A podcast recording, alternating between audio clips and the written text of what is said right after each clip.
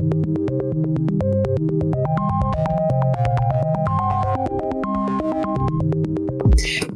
¿Cómo están? Bienvenidos a El Shuffle, un podcast del Tadaima. Yo soy Kika y bueno, este es un experimento porque es la primera vez que lo grabo en video al mismo tiempo que grabo el audio. ¿Qué es El Shuffle? Para los que no lo saben, es un podcast donde nos dedicamos a recomendar películas y o series dependiendo de la semana. A veces solamente películas, a veces series, a veces las dos y a veces hasta metemos por ahí una que otra recomendación musical, por eso se llama El Shuffle. En esta ocasión vamos a recomendar cuatro películas que se estrenan este fin de semana que son bastante buenas. Hay de todos los géneros, de hecho cada una creo que es de un género diferente y yo creo que se la van a pasar bastante bien. Bueno, así que empecemos con la primera película. Esta es de género terror y se llama La abuela está de este lado. Sí, la abuela. Esta película yo ya la había visto en octubre del año pasado, más o menos, este, en el Festival Mórbido. Es un festival de, cine de terror que se lleva a cabo aquí en la Ciudad de México. Y cuando yo vi esta película, la verdad es que sí dije, es la que tiene mayor potencial para un lanzamiento mucho más grande, fuera de festival, sino un release nacional. Y en esta ocasión, Sony es la encargada de llevar esta película a más salas de cine. Esta película está dirigida por Paco Plaza. Es un director que estoy seguro que ustedes son fanáticos del género lo van a conocer perfectamente bien. Y si no, seguro conocen la película que lo hizo famoso, que es Rec, esta película española de zombies que yo particularmente amo. Me encanta, es de mis películas favoritas de terror que puedo ver y ver y ver y ver. Y no me aburro, que dio origen a una saga interminable de películas de zombies. Y bueno, pues ahora regresa Paco Plaza con esta nueva película que no tiene nada, absolutamente nada que ver con Rec trae otro ritmo completamente diferente, una historia completamente diferente, donde eh, nos cuenta la historia de Susana, una modelo que vive en Francia, y su abuela Pilar, que vive en España. Las dos cumplen años, interesantemente, eh, en la misma fecha, pero Susana no puede regresar para festejar el cumpleaños con su abuela, ya que pues empieza a tener mucho trabajo en Francia. Desgraciadamente, a Pilar le sucede un aneurisma, creo que si ya es el término médico, no estoy muy segura, pero lo cual forza a Susana a regresar de manera rápida a España para cuidar de ella, ¿no?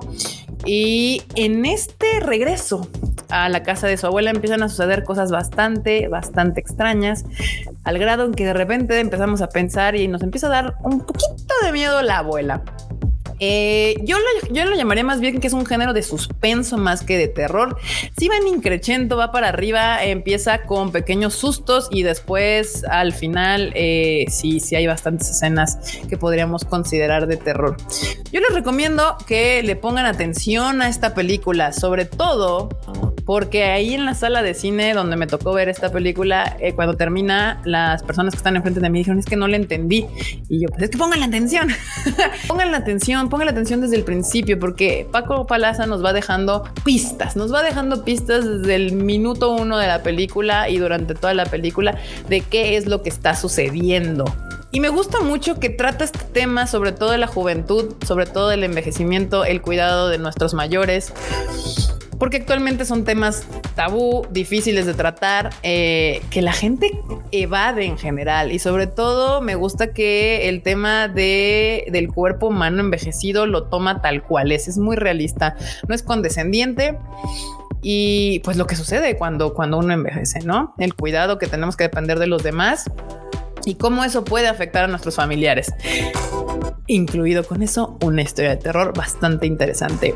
Si ustedes están buscando algo como Rec, definitivamente no es lo que van a encontrar en esta película. Es una película que yo la llamaría más un thriller que una película de terror como las anteriores que hemos conocido de Paco Plaza, pero es una muy buena película. Se los recomiendo, sobre todo si son fans del género. Y pues ya está disponible en cines, así que no se la pierdan. Ahora vamos a hablar de la otra película, de esta película que yo creo que para mí es la mi recomendación, mi recomendación personal de este fin de semana o de esta semana de cine que se llama El peso del talento. Esta película es una película protagonizada por Nicolas Cage y Pedro Pascal. Dios santísimo, joya, una joya de película. Yo la categor yo la categoraría, la categoraría, la categorizaría, ya no sé hablar, disculpen. Pero bueno, para mí es comedia. Cuando estábamos en el cine nos dijeron que no la podían catalogar y yo sí creo que es comedia. Me la pasé increíblemente bien, bien viendo esta película. yo no sabía nada al verla más que me contaron que era Nicolas Cage, Cage, Nicolas Cage interpretando a Nicolas Cage. Esa era toda la información, cosa que me pareció bastante curiosa, por cierto. Eh, y bueno, pues, ¿de qué se trata?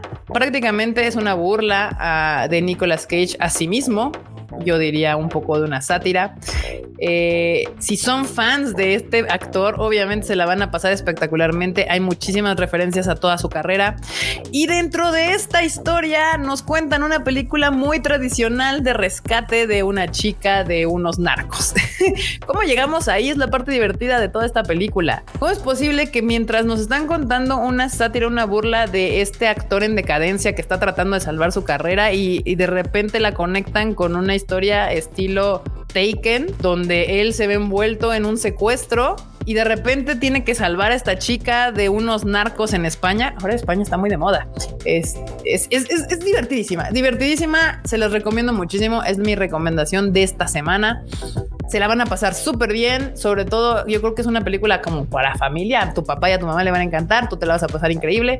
Así que es mi recomendación de este fin de semana. No se la pierdan. Ahora, la tercera película que tuve la oportunidad de ver esta semana es Downtown Abbey, A New Era o La Nueva Era. Esta película es la segunda película de una serie de televisión que ya tiene como seis temporadas en existencia. Es lo más británico que he visto, yo creo que en décadas, en décadas. Me encantó, me fascinó, está muy divertida. Yo nunca había visto nada de la serie y me gustó. La verdad es de que me la estaba pasando bien, me reí. La risa es muy diferente a la de eh, el peso del talento. En la del peso del talento, la carcajada es de lo irreverente e ilógico que estás viendo en la pantalla. Y en Downtown Navy la risa es como muy británica, muy qué gracioso, dijo esto, muy elegante todo, muy, muy así. Eh, la película prácticamente trata de que la señora matriarca de esa familia hereda una villa en el Mediterráneo francés así casual, casual, ¿por qué no? De un amor de juventud de la señora, lo cual deja a todos en shock, tanto a la familia francesa como a la familia inglesa. Eh, y lo divertido es cómo vemos a estos personajes navegar en esa extraña situación. Mientras que en la casa están tratando de filmar una película, una película que todavía no tiene sonido porque son mil, los 1930, algo así. De hecho, apenas están empezando a ver películas sonoras. Eh, entonces, está divertido, está divertido ver a estos aristócratas este, ingleses tratar de lidiar con el cambio con la modernidad de los 1930. Así que si no traen ganas de ver una película de terror y no son fans de Nicolas Cage, pues esta puede ser una gran opción para ir a ver en familia o con su mamá o con su tía o igual ustedes solos y pasar un ratillo agradable en el cine. Y por último, traemos una película de más que cine, esta área que nos ha ayudado muchísimo a distribuir anime. Eh, se llama eh, Batalla en el lago Changji. Esta película yo no esperaba nada de, ella, la verdad es que este pues me invitó más que cine a verla y dije, ay, pues sí, vamos a verla. Me gusta, me gusta ver cine internacional, a ver qué tal está. Es la película más taquillera de China dura casi tres horas, dos horas 45, dos horas 50, más o menos, dura casi tres horas, larguísima, se te pasan volando. Solamente quiero acotar una cosa muy importante. Esta película está hecha por el régimen de China, por el Partido Comunista, o sea, es propaganda política, en pocas palabras. Trata de una, no sé si ustedes sepan, yo creo que la mayoría no, porque poca gente es ha, sido fanática de Asia como somos, somos aquí algunos del Tadaima.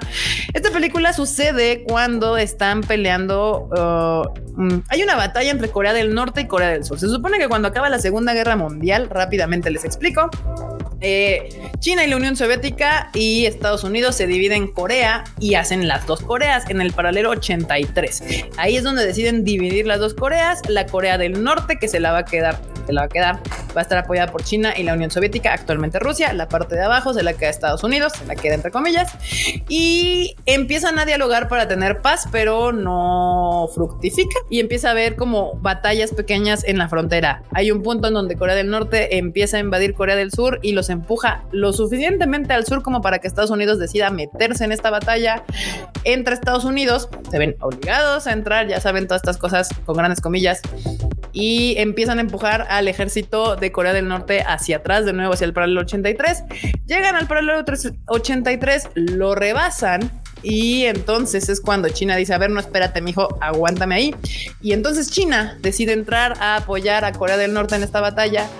Y es la primera batalla que pierde el ejército estadounidense en suelo coreano-chino, porque ya estaban cerca de ahí. Eh, esto sucede justamente es la batalla en el lago Changi. Por eso es lo que nos están contando. China está contando desde su punto de vista esta batalla que de hecho le ganan a Estados Unidos. La película dura casi tres horas. Cosa que tiene a favor, no se sienten para nada se sienten. La película está muy entretenida, es completamente dramática y obviamente hacen todo lo posible porque ames y adores a cada uno de los personajes que ves ahí para que cuando mueran te salga la lagrimita así de Remy, así, ay no, pobrecito. Y ya saben que tenga que morir como héroe, como héroe, porque pues no puede ser una película de propaganda política si no te, te mueve el corazón y dices, claro que sí, China, forever, y el ejército chino y así. Miren, yo siempre les he dicho y yo estoy aquí a favor de ver cine de todo el mundo. Y, la verdad también está bien interesante ver películas desde otras perspectivas porque pues siempre vemos el lado americano, ¿no? Entonces, pues igual está padre que vayan a ver cómo los chinos nos cuentan una batalla contra los americanos. Está muy cagado, la verdad, porque eh, sí salen americanos ahí hablando en American, Super American. Está muy chistoso, a mí me daba mucha risa esa parte, pero la parte de los chinos está muy conmovedora. Y bueno, bandita, estas son las cuatro películas que les puedo recomendar este fin de semana. De todos modos, ver la cartelera del cine. Quedan bastantes películas de las semanas pasadas. Y si tienen duda de alguna, seguramente van a encontrar un shuffle en, en Spotify que les cuente de qué trata esa película. Y ya para terminar, les tengo una última recomendación. Este fin de semana en Netflix salió la película que se llama Bubble.